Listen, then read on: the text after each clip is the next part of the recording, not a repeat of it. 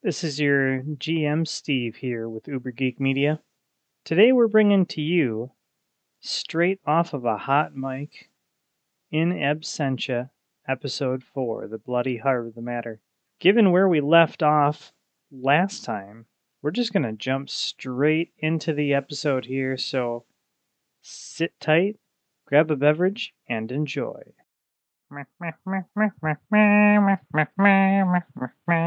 Anyways, so yeah, thanks for popping in to watch episode four of In Absentia. I am Steve or Jeshek, the GM.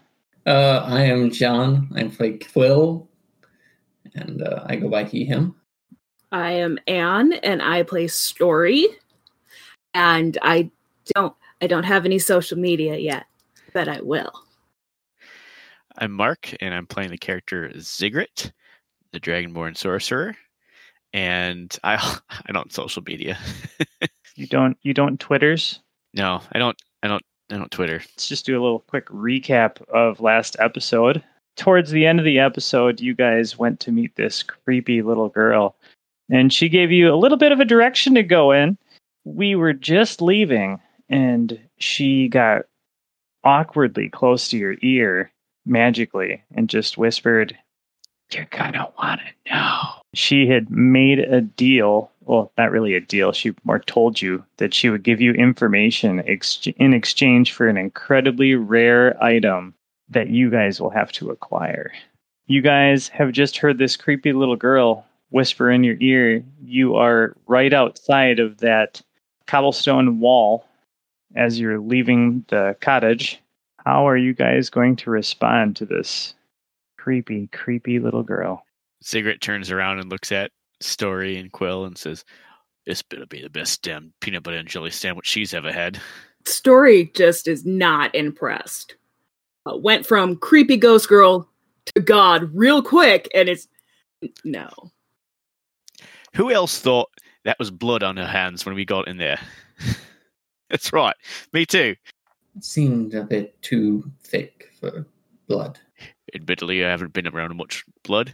That's the sign you see. Neither one of you know what it means. No, Now that your business is more or less resolved with this little girl, are you guys going to keep poking around at the village? What's your plan from here?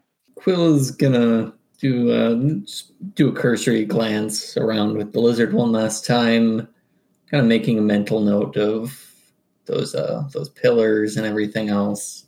Well, uh, I I'm ready to go. Yeah. The rest of you are.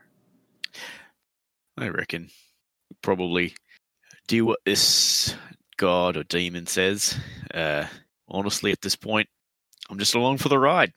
Well, she did give us a lead for free. Dory's on her way.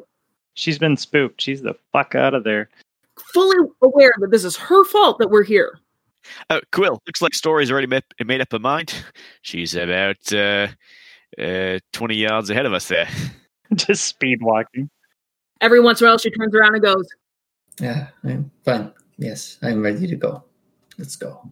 As as Ziggurat's trying to catch up, he says, "Story, I reckon you're probably a pretty good thief based on what we've uh, understood about each other. So, hope you're excited for a little bit of exercise, if you will."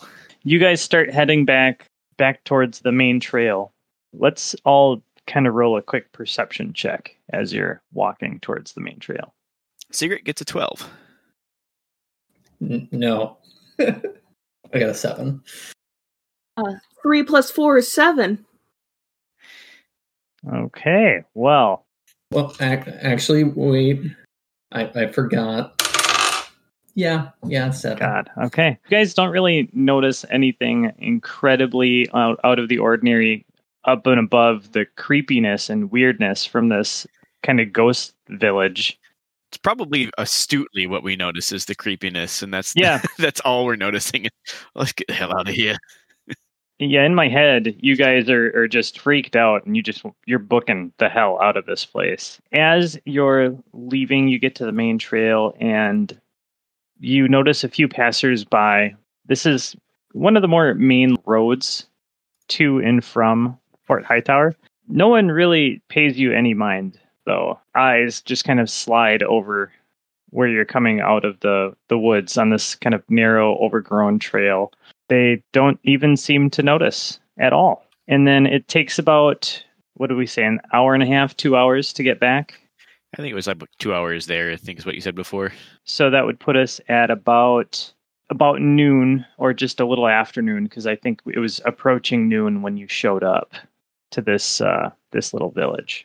Just to put things in perspective, you guys left charred corpse back at the uh, the temple or the, or the church and didn't really do much beyond talk to the the priest real quick on the way out of town. That's right. About that. Dumped dead body, if made dead body, and went peace. And I imagine Story's like waving to people as she walks out of town. By the time you get back, like there's there's a fair crowd outside of the cathedral. I think that's the word I was looking for. You see the priest is standing there kind of addressing the crowd. All right, all right, everyone just settle down, settle down. I I know in my heart that they had nothing to do with this. They're just trying to help. It seems there's greater forces at work here. I don't think this is the work those up in Hightower right now. And you hear some sh- angry shouting. You can't quite make out what they're saying a small, very angry group starts to break off and starts marching towards Fort Hightower proper. As you guys approach, Friar Benjamin just looks at you and just shakes his head like you can just tell there's been a lot going on in the few hours since you left. You look a little overwhelmed there, Father. Yes, it's my my flock is conflicted, we'll say in their heads, I think they knew that you were hired by Fort Hightower, but you're not working for Fort Hightower. But with the appearance of this dead body and your proximity to it at the crucial moment. you mean when he blew up in front of us? Story has frantically brought out her stuff in his writing. I was hired by no one. Government does not hire me. Friar Benjamin kind of looks at Ziggurat in particular he goes, I, I was, from what I recall, you seem to speak for the group. And somebody gets a look. look, I do a lot of speaking, yes. However, my companions are their own people too. I'll warn you, there there is a, a portion of town that thinks that you were directly responsible. I, I think that with the conversation you had with the guardsmen, the contingent of guardsmen, and Sir Gammon, I, I don't think you need to fear for your safety or anything like that. However, it may be wise to keep a close eye out. Should things change for the worse, you may want to find a safe place to stay tonight. I think we did it. Yes, yes, that's very astute of you. and he looks at Quill and goes, Why did I think he was the smart one? I don't know. I, I hate to continue pressing for things that make us look somewhat suspicious, but we uh, we got some information. A tip leads us to Godfrey's house. As far as g- gaining more information about why uh, he and his daughter were killed. That's that's incredible. I mean, it's we have nothing to go on right now except for that is somehow involved with an organization no one's seen in 50 years. By by all means, let's pursue any with great haste. If if someone owed somebody else money here, who would that person be? Usually there's somebody where all the money rolls up to.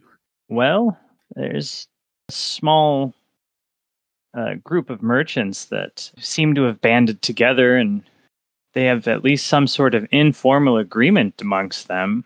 I, I've overheard someone in my flock confessing that they have borrowed money from one of the merchants. I, I don't seem to recall his name.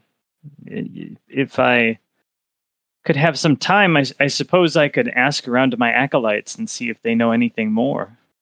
That would be helpful. Eh, Of these merchants, are any more pressured by the needs for repayment? Uh, do they have any strict regula- regulations that you know of? You know, these are hard times in Hightower. If someone's owed money, it's liable to break into a fight or we've never had anyone kill anyone over money here before. It's it's a relatively small town. There are disagreements, of course, but usually they bring those to the guard or or a community leader such as myself. I imagine some uh, leadership or elders in the poorer areas of town that may have some sort of say or judgment. When we asked him about it, uh, Godfrey didn't clarify exactly how much he owed. I think if he was in such dire straits that he needed to borrow a large sum, it may be the case that those normal squabbles do not apply to this instance. Uh, perhaps he would have still asked around to those first lenders before he did what we suspect he did. Friar Benjamin dips his head in thought. I, I can imagine that if he has crossed someone in such a way that they've put something so dangerous around his neck, I, I imagine it must have been some great sum indeed. I can't imagine what kind of enemy that someone like him could have made in such a small town, but I, I do believe that perhaps investigating his his home may be the right recourse. Should we speak with Sir Gammon of this? I am, I'm assuming he wants to be notified. Is there a a place we can reach him at easily? He is oftentimes preoccupied with correspondence with the court back in the capital. I can send an acolyte with a message to him. Uh, I I think it is probably, especially in light of the unrest, it's probably wise to make haste and investigate the house.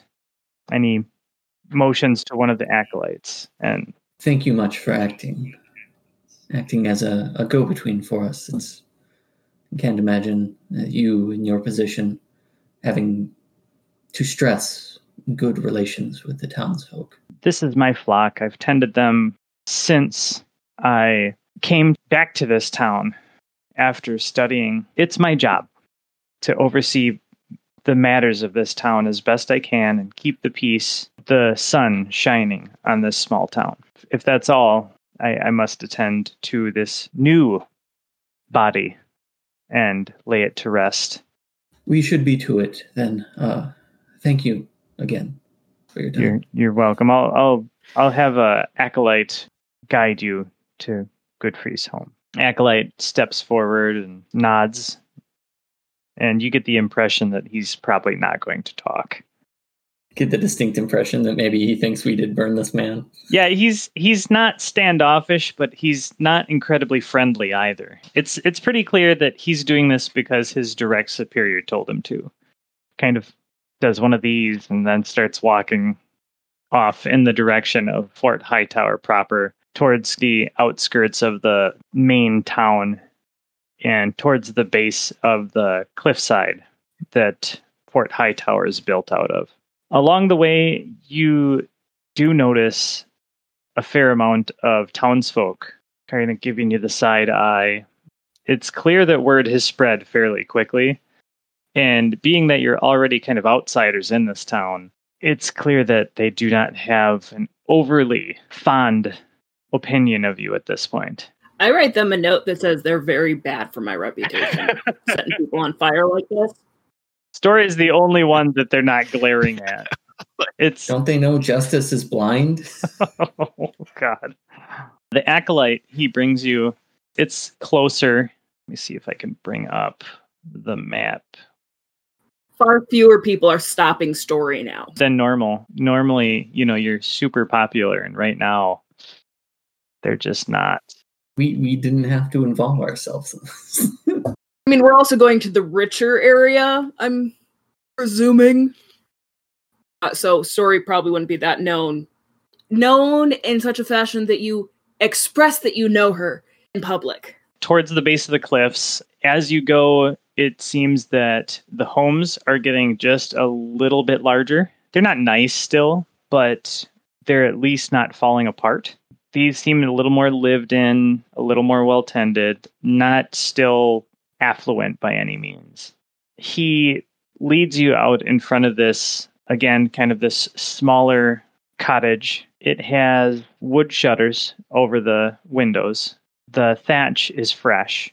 The yard is what little yard there is, seems fairly well maintained. It's got a small garden off to the side and a latched door. Kind of hang back for a moment next to the acolyte. Would you mind waiting around? If uh, we find something, I would like the friar to know immediately. And then he kind of stalks off to the other side of the path and leans against another house. He could have come inside with us, but I guess so. He Kind of spits off and says, I don't want to be associated with you either. I wait for. So it's just a latched door. Yeah, it's it's it's not like a you know a barred wooden door or anything like that. It's it's just simple, latched. Again, it's not fancy. This is not a, a well-to-do town, but this does have like an actual wooden door on it that is latched. It's not locked. It's not. It doesn't have like an expansive uh, opening mechanism or anything like that. It's a simple latch. This is the house, and this is the door to the house. And to pay attention to five things at once did pretty well. Thank you very much.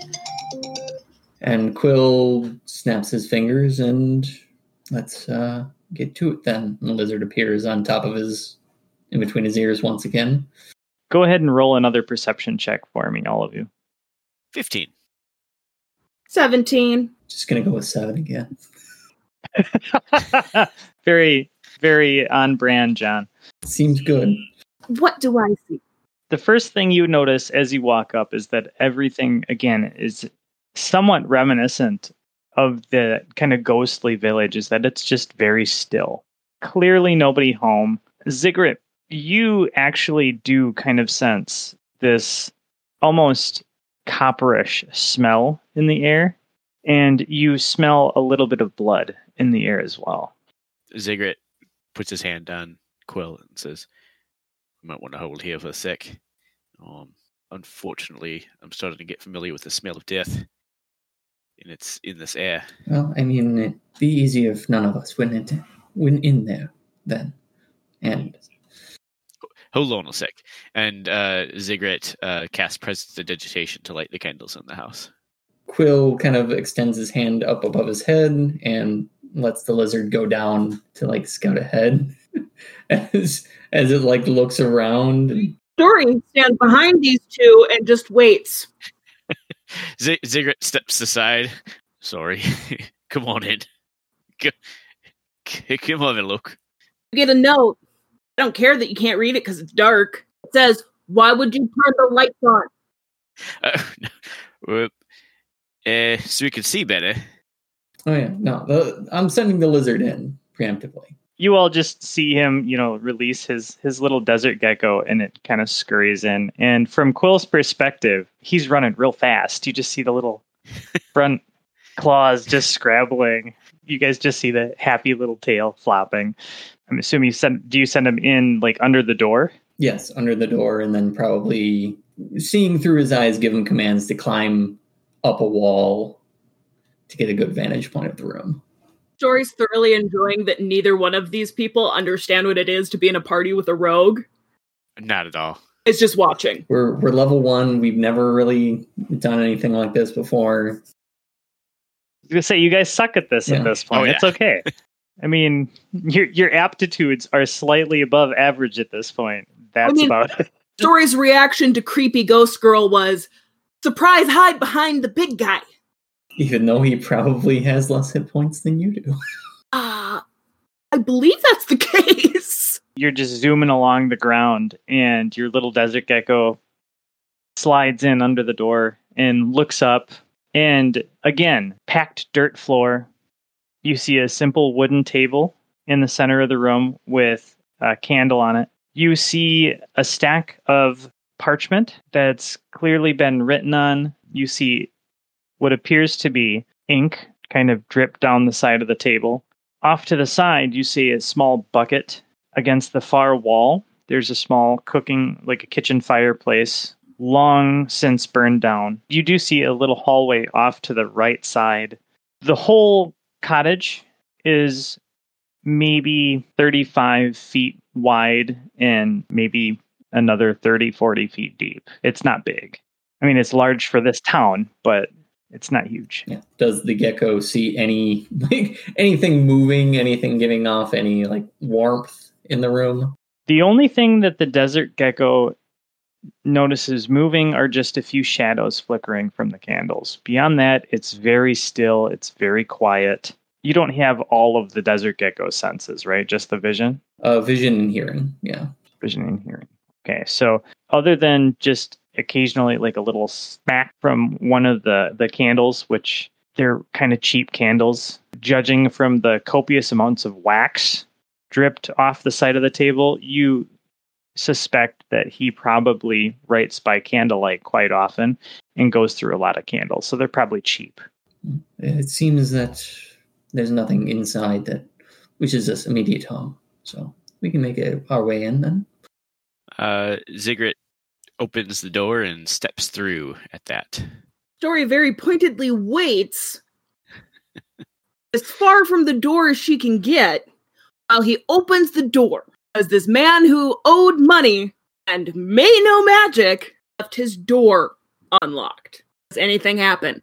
No, it, it's still very calm, very quiet. Walking in, this is a small place. Ziggurat almost has to duck down a little bit because there's not it's not like a high ceiling or anything like that. He's got like 15 foot ceilings at his estate. So Yeah, these are like your head is grazing the the ceiling when you're standing at your full height. And from your vantage point, again, you you do see a sheaf of parchment and then a couple of loose papers kind of off to the side. And then you do see a small inkwell that seems like it was tipped over. And another one with the quill still in it. You do see like a small splatter of ink. The fire seems like it's long since burned out. You notice that hallway that kind of leads off on the right side to another room, or maybe two rooms or something in the back of the house. Uh, so yeah, Quill comes in after Ziggurat and kind of reaches out to let his gecko back down onto him. Uh, can I do an investigation check on that inkwell to see if there's anything sus about the spattering? See if it was like, did he just tip the well over, or was this something that was maybe in a hurry? Go ahead and roll. Story would have followed after everybody else, so Uh, 17. Okay. Hot dice. Nice. So you're inspecting this ink splatter. It just it- for Just the general, yeah, the de- just the desk area. Basically, trying to uh, ascertain if this was like rushed or startled, or you know, is there anything amiss? You know, it, it doesn't seem like the papers were knocked down or anything like that. It seems like maybe he was writing and then he just kind of pushed back from the table too fast and knocked it over. But looking at the parchment, you do notice a lot of this is just basic records from the Fort Hightower records department, if you will. Just this is stuff like he brought his work home with him, but you do see a couple of correspondence. Some of it is vaguely threatening from a local merchant. The merchant's name is Heinrich, and it just alludes to we provided services, you owe us in return now. I read it out loud for for Quill. Um, exactly that, uh, and the the name of the merchant Heinrich, and I say, well, uh, sounds like we'll have to see about this Heinrich fella once we're done here. Yeah, that seems to be quite an easy trail to track there.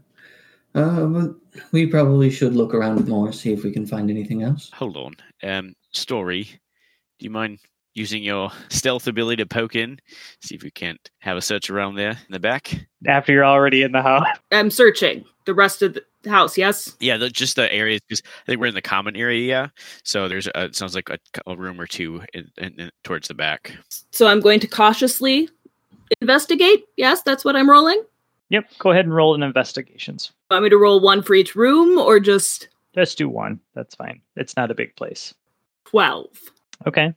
A little irritated. couple things jump out at you. So just to give you more of a layout, this back area down this hallway, it does lead to two very small rooms. It's more one room with like a really small divider between them. In the first room, all you see is a simple bed, a straw filled mattress, and it's got a wool blanket on it, a very rickety table. And again, it's full of parchment. You don't see ink this time, but this is, again, it's seemingly work that he brought home with him. Underneath this kind of rickety table, you see a small pile of what looks like dirty clothes, then a chest at the foot of the bed. In the other room, it actually looks Oh, you look through the chest. so you open the chest and it's just neatly folded clothing. It's clearly the one or two extra sets of clothes he had, maybe an extra blanket,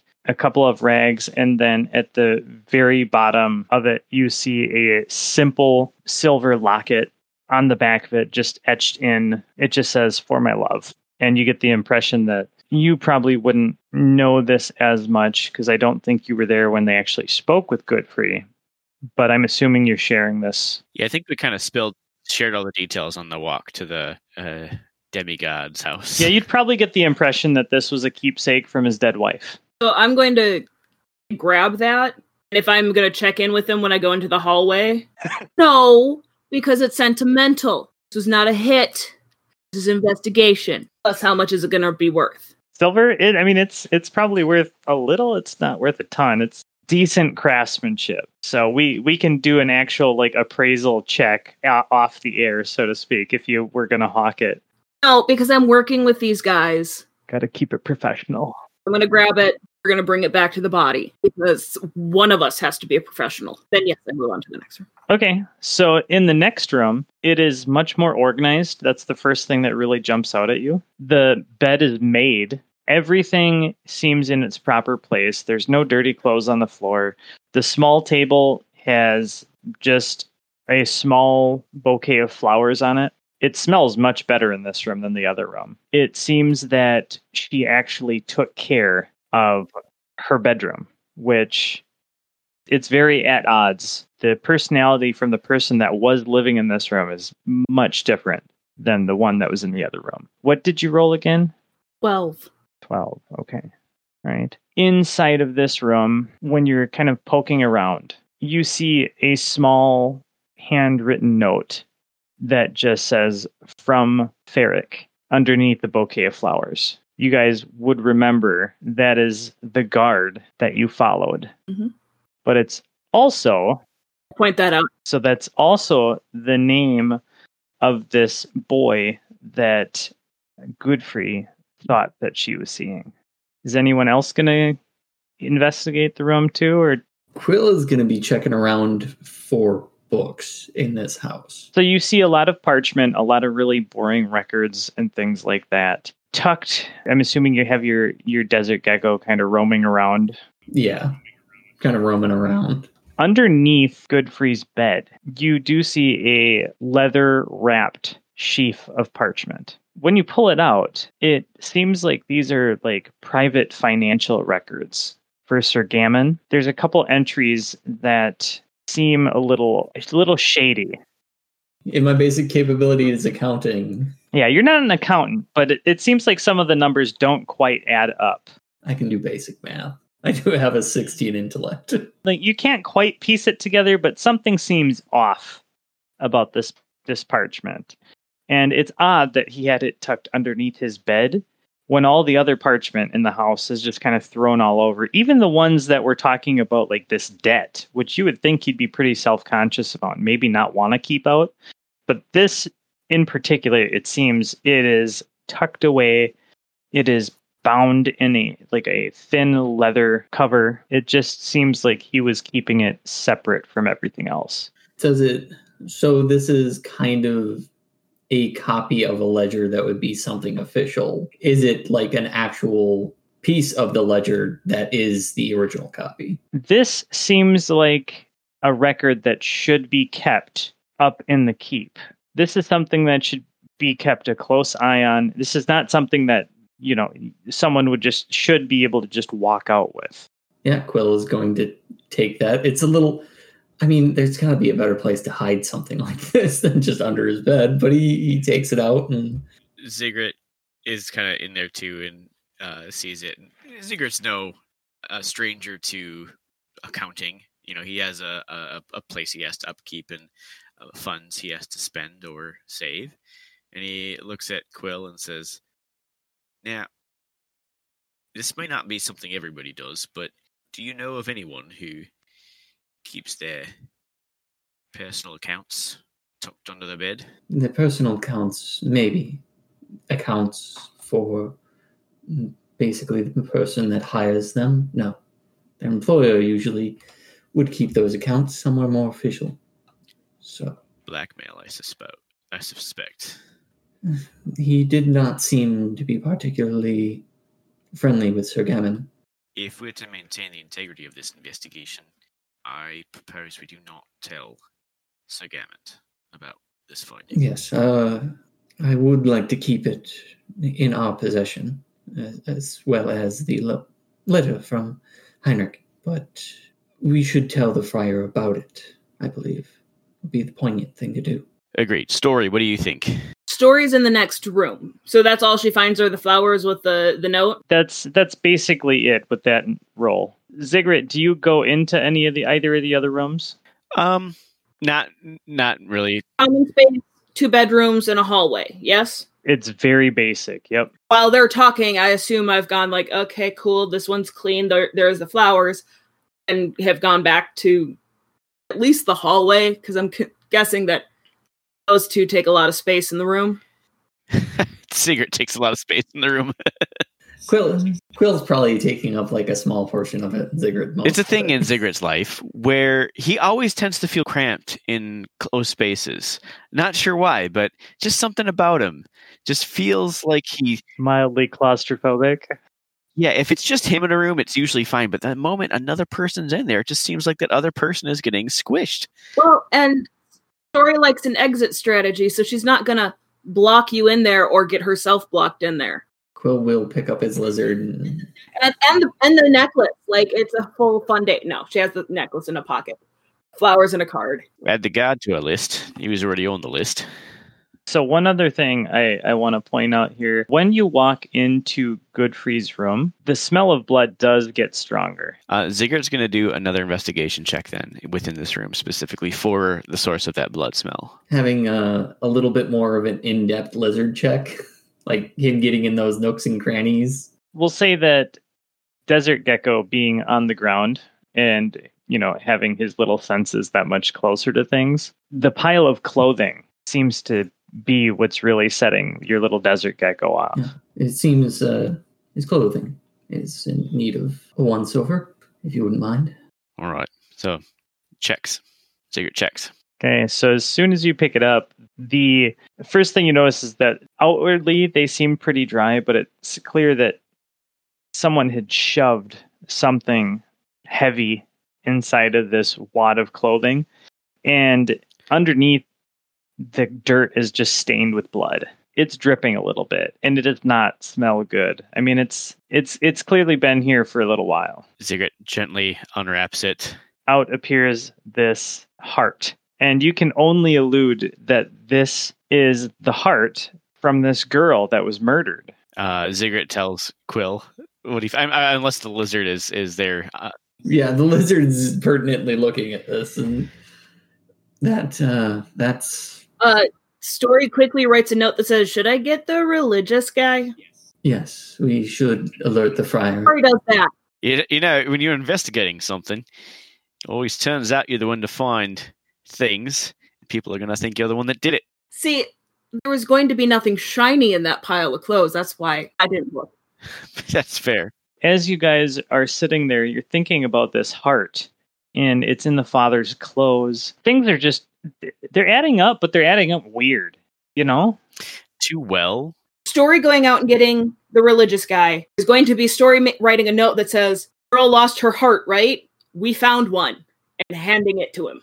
They, you should probably come. Yeah, like thinking back, the the old man standing over her body with kind of bloody hands, if I remember correctly, and her missing her heart. It it it definitely doesn't seem like would he because she screamed, people gathered. He was already there when we showed up, right? Yeah. This was fairly far away. Like thinking about where we are now, about how far was it to like the murder scene to the cathedral to now where we are? I'm sorry, I take that back. I misspoke.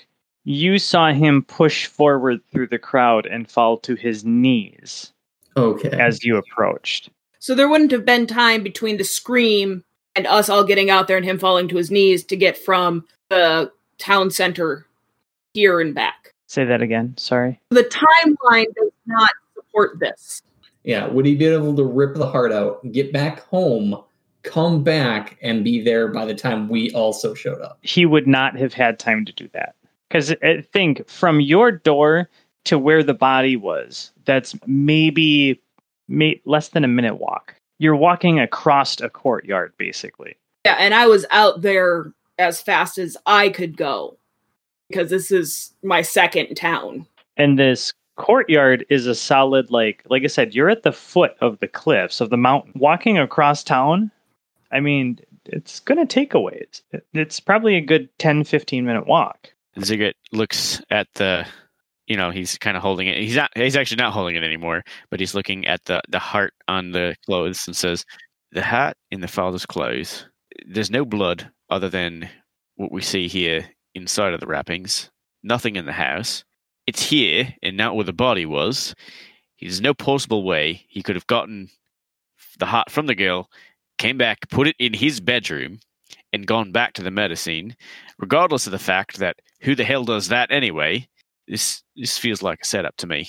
the, the other things that aren't adding up remember there's the girl was anointed with this weird oil he had this weirdly strong item on him magical item Did Ferry come by here when I was No, he would have ended by coming towards the cliff face because that's where like the guard barracks are, are or like up in the cliffs. But he did not like specifically stop at this house or anything like that. There's a lot of weird things like this. And then how did the black hand fit into this? I mean, again, they no one's seen him in 50 years, but she has this clear mark from the black hand. But for all intensive purposes, it doesn't seem the like the father would have been mixed up with them. I mean, he's a clerk. I think we should at least take time to go ask the merchant some questions before we jump to any conclusions, though I do have a working theory, but it seems rather unreasonable at this time. So I'll leave it be. Uh, but the merchant, I think, should be our next visit. So uh, out, outside, does that acolyte just like run off to go get the friar, or have we come back? Well, it depends on what story would have told him. She said she was going to go get the religious guy. She said the girl was missing a heart, right? We found a heart. oh Come with. no. I wasn't sure if you you meant you were like running to the acolyte or running to Friar Benjamin. Oh, I Okay. went this guy out the door. Okay, right. So he comes in and just uh, it's clearly like he's very disturbed Why are you showing me a heart? and he's like we we need to bring this to the friar's attention right away Yes. and yes. Well, he just kind of runs out he's looking very green and you hear retching noises outside the door well then. Story's very like not like it's a heart dude i eat those If you wouldn't mind wrapping it back up, I, I don't think, uh, I don't think the people want to see that. Ziggurat does so. uh, so Story is back with her guys. Um and writes a note like, should we bring it? We should bring it to the friar. Yes. Ziggurat grabs it, carries it, and uh, yeah, let's uh, let's head on. Story does the oh, I was gonna gra- oh, you already have it. you got you got it oh that's cool that's cool i i'm no it's fine it's fine got You this sure?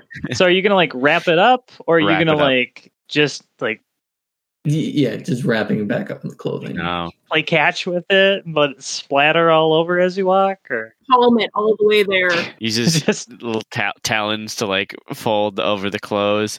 All right, uh, you want to grab another shirt out of clean shit out of the chest there? You just wrap another layer on it. Yeah, yeah, yeah. just do laundry. Yeah. It's fine. It's fine. I just have this bundle of clothing with a body part in it. So, what did the little creepy girl say? Because I don't have it written down like a smart person About this, or about going after. So, going after who he owed money to was going to be what's going on, and and to leave Ferric alone. It was just a tool of it.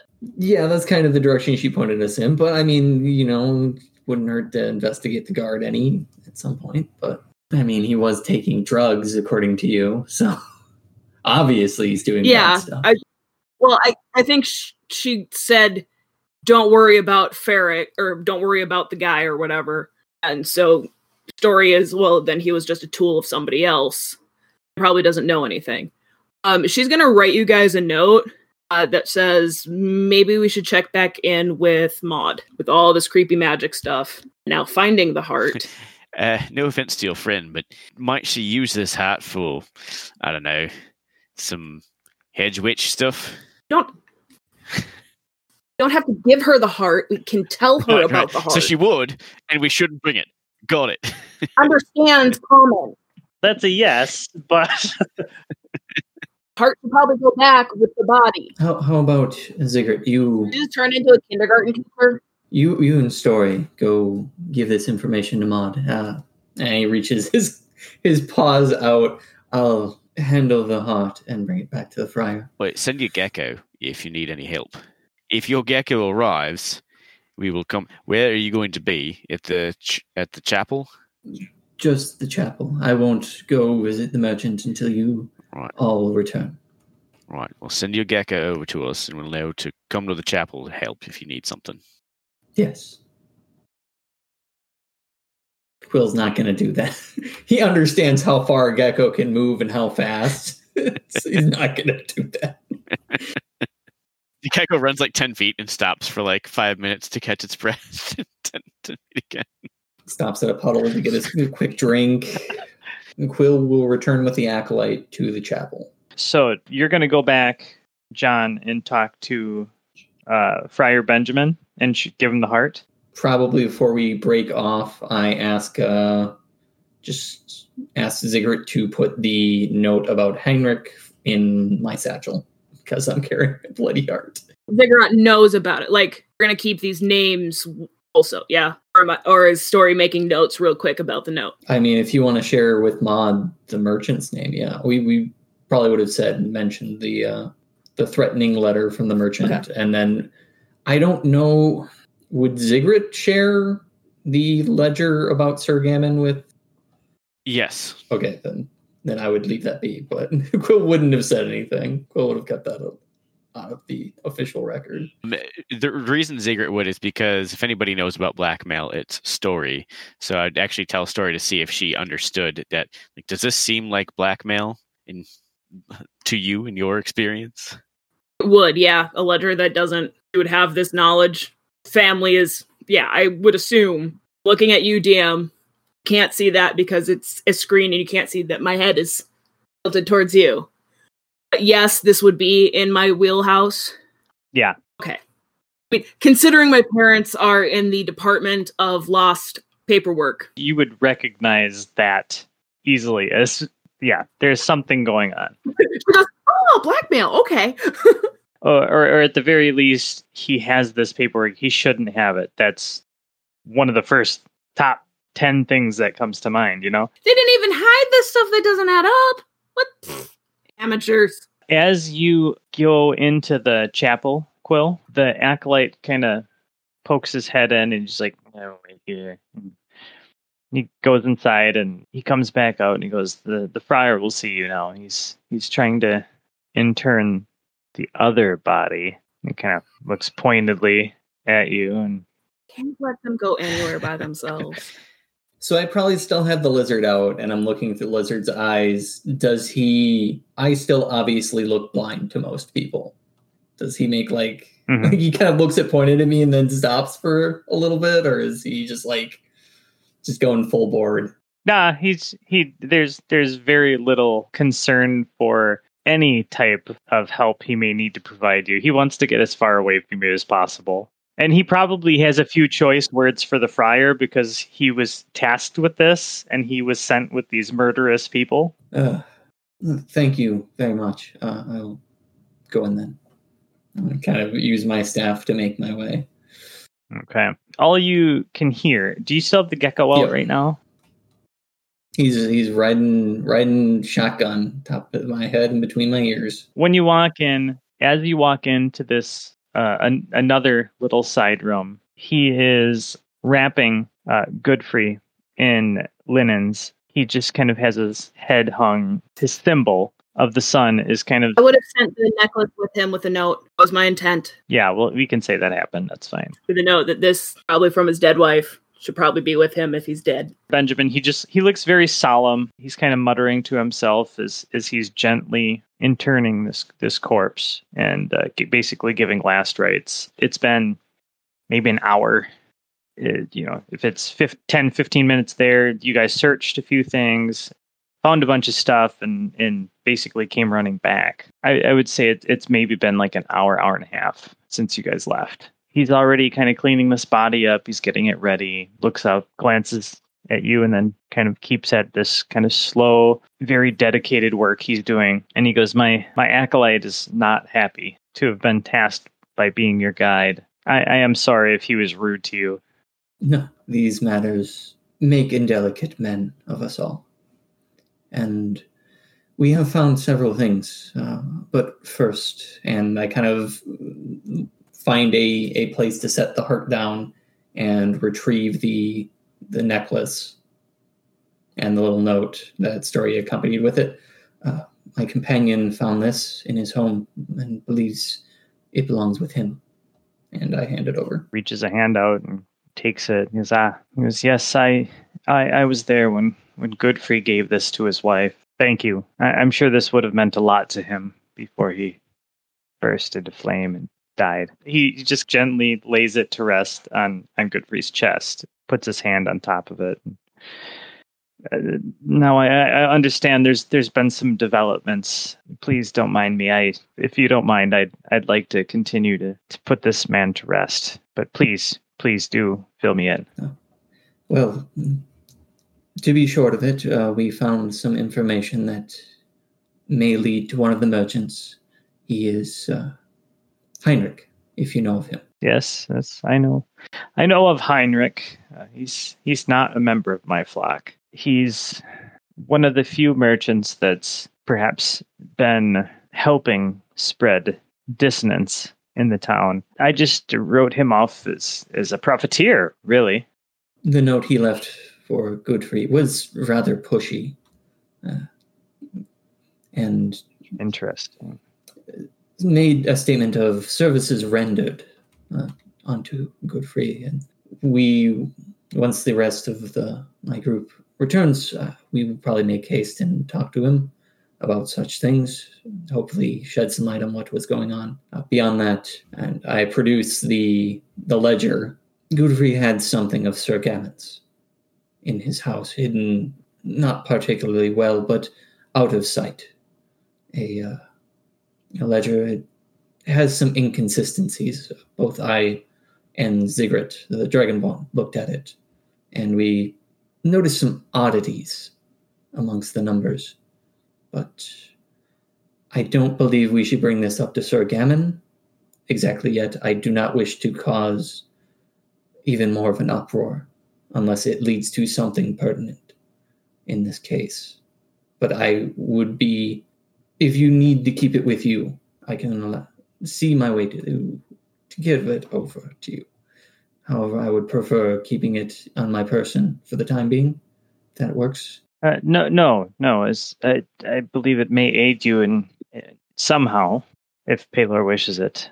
I, I hope it may aid you in your investigation. This this mystery it just it gets more confusing every time we answer one small thing.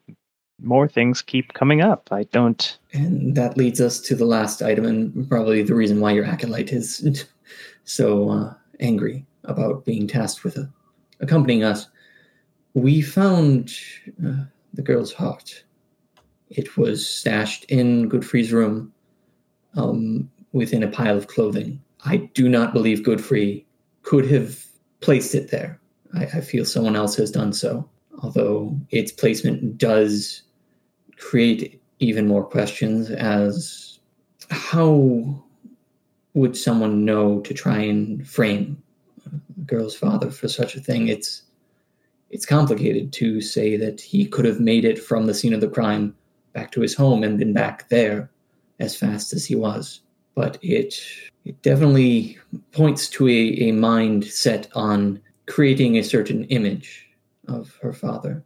And I don't think it's a good one. Kind of frowns and he kind of steeples his fingers. He goes, Now, this this adds a whole new wrinkle. Because half of me and half believed this was some sort of crime of passion, but her heart in his room. Uh, you, you had stated that your friend had sensed some some magics on the girl and and on necklace or charm around his neck. Yes, abjuration on the girl and enchantment upon the necklace. And d- did you happen to did you did you see any evidence of of magics at the house? No arcane symbols to my knowledge and uh, did a fairly thorough search of his room. I would not feel against going back there and and going over it with an even finer tooth comb, so to speak. But uh, we didn't sense any immediate signs of magical interaction. Hmm. I just I don't I don't understand this tragedy. I don't some darkness is gripping our town. I, I've not seen anything like it here. I I have no answers for you because I this this poor girl and now her father somebody wanted her dead, wanted him silent or dead or both. Yes, it is it's concerning. He he seemed confused when we talked to him about certain things, misremembering his uh, or lacking knowledge that he should have had. I think it may have been part of the necklace's charm on him. Uncertain whoever did this definitely wanted him to not know his part or what was going on. And perhaps, perhaps if he was made to do something, perhaps they didn't want him to remember that either. It is strange. I and now this this discrepancies, these these ledgers you've shown me, I don't I have a hard time believing that Sir Gammon, he may be many things, he may have many flaws, but he is I don't see him as someone who is less than above board. I've known him for many years, and I've I've never seen him take part in anything less than reputable. Directness, the intentional nature of this strife, and the pieces put in place to make it create even more dissonance. Something or someone wants the people here to hate each other. Yes, it's it certainly seems as this has meant to weaken us in some way, but I, I don't know who or why someone would have such machinations on our town. I I will wait here for my companions and we will make our way to Heinrich. If you wouldn't mind having an acolyte show us the way, hopefully not the same acolyte. I would hate to trouble him anymore, especially if more gruesome things are to come. He did look a little green. You have a gross acolyte. We want that one. And we we pan over to Story and Ziggurat, apparently. Seems like the best place for it. Let's pop over to Story and Ziggurat. Now, you guys were going to see Maud, right? Yeah, magic stuff. I go to Maud. You go into the shady part of town. Story, you, you're not even entirely sure how you're doing it at this point, but you find the door again. Like, it's in a different spot it's never been in this spot before, but unerringly, you somehow made it to that spot. Maud's house. What time of day is it? At this point, it's probably like Yeah. mid afternoon. So we also legit did not need to turn on all the candles at the house. Ziggurat likes to show off that he's magical, so Little flare, nothing wrong with that. it's a vocal uh, spell too. So it was like, huh! just gotta little- give a little grunt when he to make it known that he's making effort. oh, that's good. That's the stuff. You walk into Maud's. And I whistle. I whistle as I open the door. Still a Hedgewit. She could decide she doesn't like me. I mean, it's me. You know, she she's just sitting there. She's kind of staring off into space. The place is basically how you left. I mean, it's it's trashed as usual. It's there's weird smells. Mm, home. Oh, it smells a little better in here than it did last time. Yeah, it happens when there's no mess in the toilet. Yeah, glad you kept that clean. So so how how are how would you how how are things going with this this dead chick? Well, first, you'll notice we're alive still. Story here uh, wa- uh, said you warned us about that place, and uh, well, we're here. Uh, so story, si- like, not sure how I'm gonna do this. So Ziggurat, you're just gonna have to pretend you have no idea what I say. That works. But yeah, uh, story go. Girl's not dead. No, girl's a god. Yeah, that's. I told you there's something freaky about that little girl. Yeah, I, I'm just. I'm happy to see you, cause that's a dark place.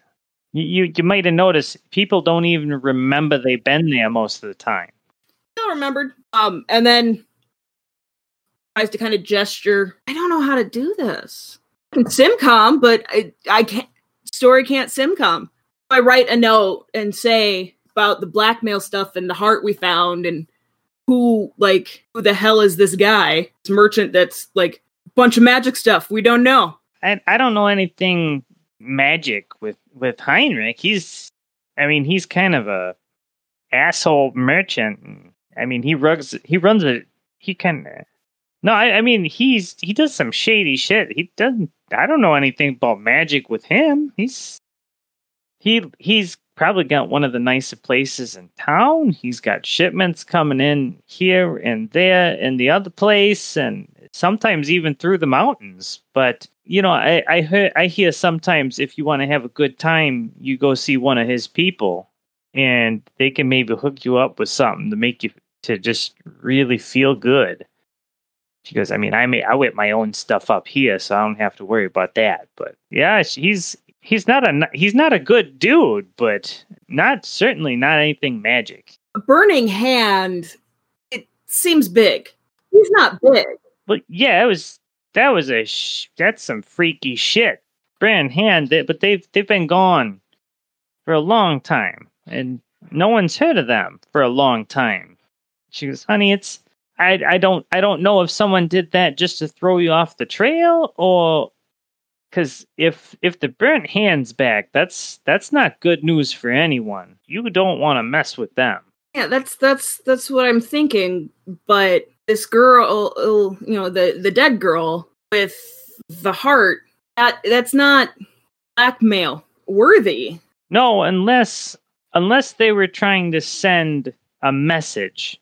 You guys found those those notes, like the the paper shit, un, under his Yeah. bed, like he was trying to hide it, huh? Can we assume that this point Maud is also like repeating that really annoying repeating what I'm saying as a question? Like Absolutely. but is okay. you know, it's why wouldn't he keep that in the keep where it's under lock and key? Jeez, that doesn't that doesn't make any sense to me. The door wasn't locked. But that doesn't make any sense either.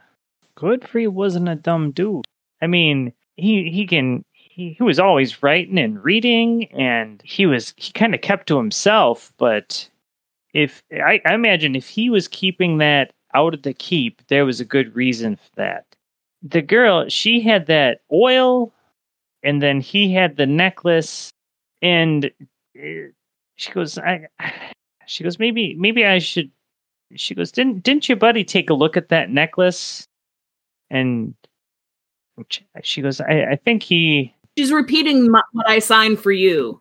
I'm trying. Oh, you're, you're right underneath me. She's like elbowing him she goes you know ziggurat you said there was enchantment and do you still have that necklace Uh, well, uh, um, no. The the priest took it. I wasn't about to touch it. and i'm trying to remember exactly i know you had gotten your schools of magic off of it Aberration was the necklace. No, that was the girl. Enchantment. That was the girl, Enchantment was okay. the necklace. It was, oh yes, right, an enchantment. Yeah, so I let her know like it, um it was an enchanted necklace. And you got the impression that, you know, maybe it was something to bend him to the owner's will. Yeah, yeah. So I just kind of communicate that they did the same thing. He seemed off, uh, confused. There was almost a moment of clarity when he took the necklace off before he engulfed in flames. So there's that. So someone was trying to enslave him, sounds like, or make him do things he wouldn't normally do. He was a smart guy. Maybe he was trying to hide that. Because that kind of necklace, it, it wouldn't give the owner access to his memories. It would just be able to make him do stuff. I wonder if uh, he put it there so we find it. So perhaps he knew to some level he was being controlled and uh, he wanted us to find it, which leads me to believe. And listen, Maud, you've been very helpful so far, but make sure this does not make its way to the King's Guard. I have no love for them. I don't have much against them, but they don't exactly look kindly and snaps her fingers and little sparks come up. She goes, That's okay. They're never going to find me, anyways. Hey, snaps his finger, sparks. Two coin, right? The other thing that's bothering me is that oil that was anointed on that gale. It's abjuration magic. uh, no. But the story know that you touched it. Yeah, Story probably would have known that Quill had touched the oil. Okay, yeah. So she signs, should I worry about Quill? You touched it. Oh, sure. She goes, Well, if it's abjuration magic, she goes, I mean, that's typically that's going to be like a, a protection or or or a barrier. That's what I thought too. Uh, You'd think uh, perhaps who around these parts has that kind of magic other than, you know, I suppose the, the clerics at the at the chapel. Well, they you know they they handle the divine. It's it's not so that's their own thing really. But this kind of magic, that's going to be some sort of powerful magic user. She goes, I mean, I, I make all sorts of stuff here, but you know, someone who's he was looking to protect that girl from someone, and the only thing I can think of is someone was trying to use her to get to him. And for him to hide something instead of trying to protect his girl or hand it over to protect his girl, it must have been something really important. In my head, I think maybe maybe this was Godfrey protecting her from something he knew was going to happen. Or he was trying to stop her from getting hurt. The only person we know who was close to her was her little lover friend. But creepy said not that's not the tree to bark up. So so Maud's like I I think finding out about this this paperwork is probably a good idea and then talking to this merchant is probably a good idea too. Right. Well, we should probably chuff off and uh, see if we can't find that merchant. You guys exit and the door closes and then you turn around to like oh wait but the door's already gone. I forgot to say I love you. Story just signs at the wall. Forgot to get forgot to get that lamb stew for the little girl. Well, I still have extra. Girl's not touching my lamb stew. She's too creepy. Maybe she wasn't creepy. She gets more stew. So you guys make your way back to the chapel.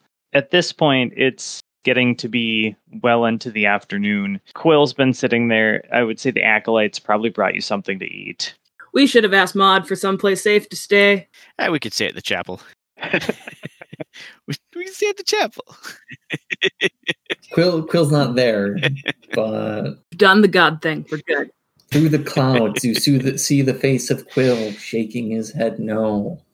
A desert gecko pops into existence for just a second. S- Story, does that cloud look like does that cloud, cloud look like Quill's head? He's a more powerful wizard than other. How does he know how to do that spell? Yeah, so we, we meet Quill back at the at the chapel then and uh, just let him know like you know we have to investigate and as far as our lodgings go we might have to set up camp outside of the city limits or something. Yes, Benjamin has been brought up to speed, and that seems like the best choice for us. Honestly, it uh, doesn't seem very welcoming in this city. No. Well, good news is I know the the wilds well enough, I could probably find us a good spot. Uh, we'll, I'm not too concerned about that. Uh, we should probably find this uh, this merchant fellow.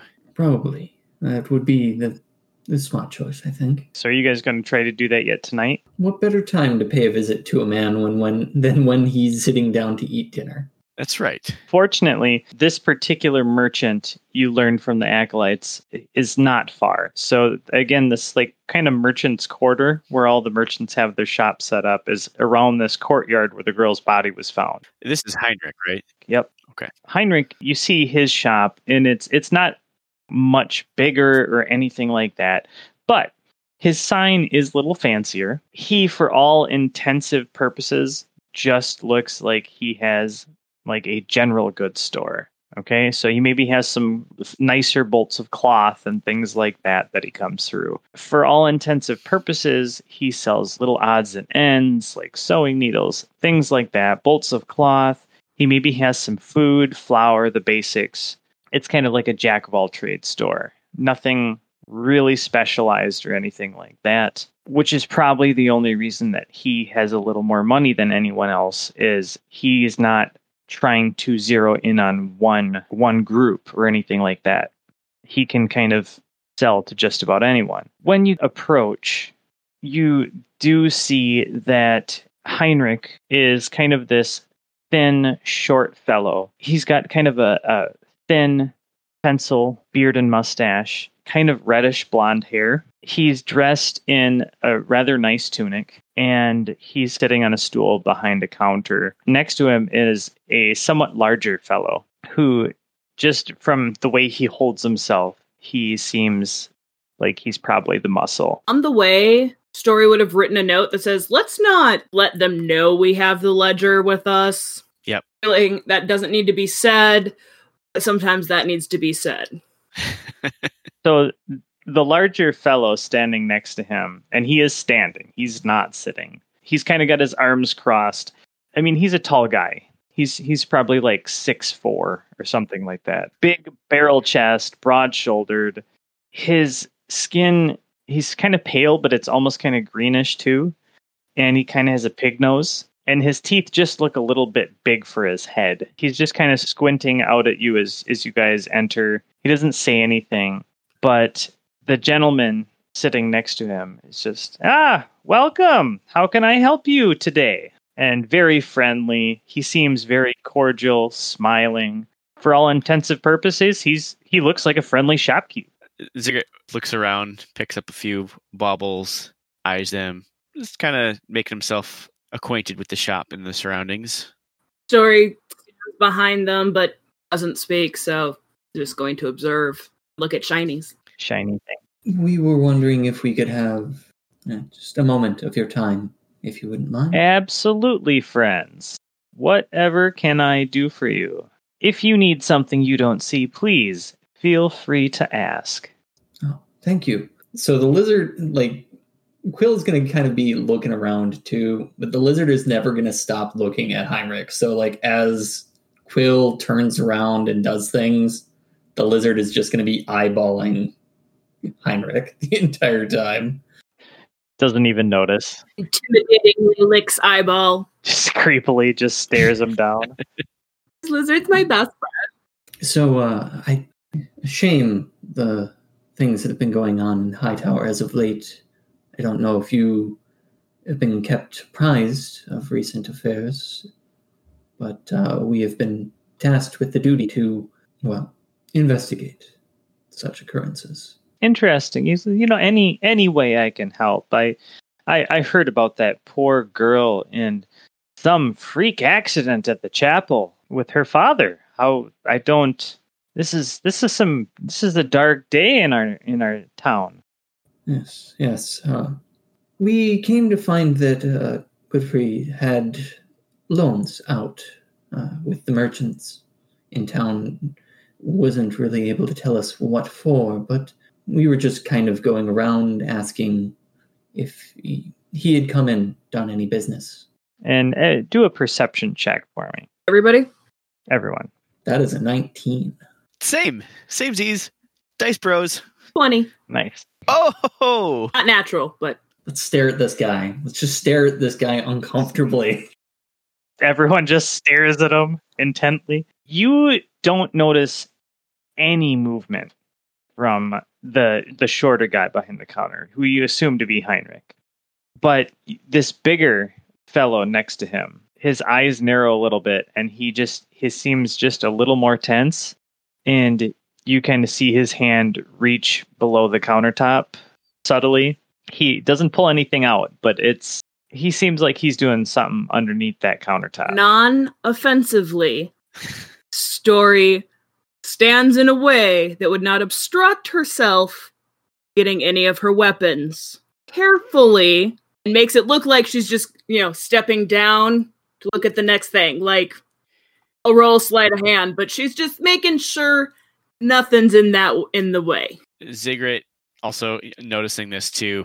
Uh, he's kind of like in the back entryway of the store, you know, like f- kind of fingering the bits and baubles and whatnot, and he kind of sets one down and just kind of like drags a nail along one of the wooden shelves as he kind of walks towards and just clump, clump, and walks closer to the strange looking, definitely maybe not human, large, imposing figure there, and just kind of looks down on him for a second and says, Look, there's some strange things going on, more than just unfortunate. wondering if you gents might have uh, these objects in here, no offense to your business, seem a little plain.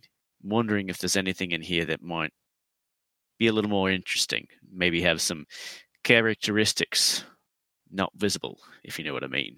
And he snaps his finger and sparks shoot out of his fingertips. That universal, now canon universal uh, uh, Yes. indicator of magic. Are they rainbow sparkles? yes. Uh, yeah, of course. little blue, green, copper colors. The taller one just kind of scowls a little bit, and the the shorter fellow goes, um, "We we don't sell magic tricks here. However, if you're looking for some real magic, I can't say this for myself, but I've I've heard of of someone down in the poor district, an acquaintance of mine, you might say, that could sell you a good time. That I've might make that magic happen, if you know what I mean. No, that's not quite what we're looking for. Um, here's the gist. We're wondering if, uh, and I must insist, money has a trail, and the trail's led to you at this point. We're wondering what your involvement might be in the affairs of what's happened. It, speaking plainly, of course. The short one and the tall one kind of exchange a glance, and the shorter one goes, "I I don't know what you're trying to accuse us of. However, my books are clean." Which books? No, no accusations. Uh, we came across some information of Godfrey that you rendered services to him. We just desire to know if those services may have attracted the attention of someone who wished him harm. If that seems on the up and up, we have no further questions. The taller one turns and nods at the shorter one. The shorter one goes around the counter and kind of into the back, and the taller one leans forward. You must be talking about Godfrey and his little petty cash he owed me Heinrich. in the flesh. Excuse the charade. People don't often take kindly to those of us that don't look distinctly like them. Understand. You must be half orc. That is correct. well, no humans among us here. Those of our kind, that is, those not human, must band together in times like this, in places like this. I'm generally speaking more amicable to those that aren't squishy like the little humans. Don't I know it? He scratches his arm, the, the scales on his arm.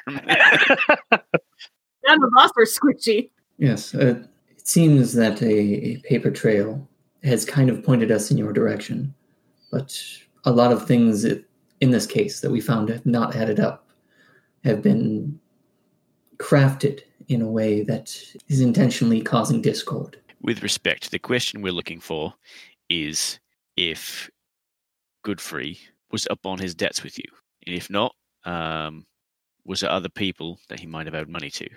Godfrey owed me a fair amount of coin. He may make good money. Godfrey loved his daughter very much, and he brought more money from me than he could hope to pay back. I may have leaned into him a little bit, but I had no intentions of anything, any harm coming to him. He starts saying something, and his eyes kind of glaze over for a second. Then he just kind of stops. Heinrich, Story kind of pokes whichever one of the guys are closest to him and kind of like points like a necklace. Yeah, would this be a point in which I, having seen something similar already, would it be keen to make like an arcana check to ascertain if he's, you know, under the influence? You certainly get that impression. Uh, you So you could roll an Arcana check or a, a detect magic if you were so inclined. I'm out of spells. I don't have check match. okay, so yeah, I'm gonna I'm gonna do Arcana check, I guess. Uh, tw- is that twelve? That is a eleven. Okay, so I mean, you you have an inkling that that this might be something similar to what happened before. I think you were both in the room when you were questioning Godfrey, right? Oh, I asked him to take the necklace off. I'm responsible for him being engulfed in flames, technically. So why don't you go ahead and roll whatever is better, perception or Arcana for you? We'll Arcana, and that was a 16. I mean, this is seems exactly like what happened with Godfrey. I don't want to cause the death of another creature by asking to take this stupid necklace off. Ziggurat gives a knowing glance at Towards Quill's lizard. towards the lizard, kind of kind of nods, being on the same wavelength, hopefully, and says, "Uh, "Look, Heinrich, um, whatever you do, don't take your necklace off. Keep it on. Um, could you tell us more about the money he owed? Did he ever come to you and ask for money that you did not feel was an appropriate amount for the amount he owed you? Did he ever ask more money and you deferred him to a different lender? What necklace? Never mind. uh, no, it's Oh, hold on here. oh, Lord. Okay, he's fine. Okay. He seems to think for just a second. He's the last that I had had contact with Godfrey. I I sent one of my men, and he just blanks out again. I I think I sent a, a note trying to to lean on him, and he trails off and stares blankly down at the ground. did Godfrey. Quick writes a note. He, which man, which person, which group of men? Quill Quill kind of shakes his head back and forth in Story's direction. Uh, Heinrich, if you wouldn't mind, did Godfrey ever tell you what he was using the money for? No, he just he said he needed it and it was the most important thing in his life that he needed to do. Okay. Uh, I don't want to seem alarming, but would you mind having your little friend watch the shop? I think we should have Friar Benjamin take a look at you. You uh, seem uh, forgetful about certain things that you were trying to tell us about, and similar things happened to Godfrey before he took an item off his neck. Making him roll. Man's gonna die. He seems a little unsure and he goes and he grimaces and goes, I need to be at my shop. Story looks at her guys, shakes her head, You should remain at your shop. going to write a note. Stay here. I'll go get religious guys. Quill nods his head. and then I go to the church and get a religious guy. Yeah, you are faster than us, so Just right, religious guy. It's true. While she's out, Ziggurat, um, not trying to press the luck too much, but says, "Well, enough of that. Let's say um, a dragonborn bloke needed um, needed some protection, and I'm not talking a shield or a guard. Let's say uh, this Dragonborn bloke might be worried that um, somebody is out there with magical abilities. What kind of protection would I seek in this town? Well, if if you needed a bauble, uh, that hedge witch Maud Say that name with honor. might have something, but if if you needed something serious, I have contacts across the sea. I'm sure we could come to an arrangement, but it would cost. What about around here? I don't can't wait till uh, I travel across the sea. I might might be able to get in touch with someone more local. It might take a day or so. Be interested in following that path. Excellent. I'll uh I'll reach out to my contacts. And he snaps his fingers and the little human walks back out front. Clearly has been listening. Here, here's this promissory note. And uh, Ziggurat reaches into his coin purse and ding, flips a, a gold piece at him. Single gold piece. It's uh, you know, it says "Look for your troubles so far today, and uh, uh, mind if we hang out the shop and chat a little bit more amongst ourselves? I I did have a question. Uh, how do you feel about Sir Gammon? Because Gammon Gammon's the lapdog of the royal family. He's nothing more than a dog, been put out to pasture. He's a caretaker.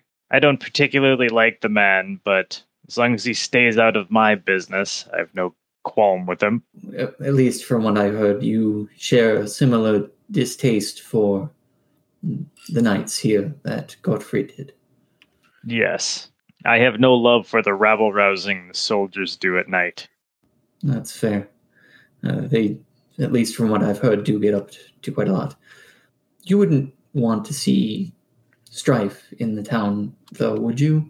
His eyes glaze over again, and then his face just turns to stone, and you see him reach under the counter again. I'm I'm sorry.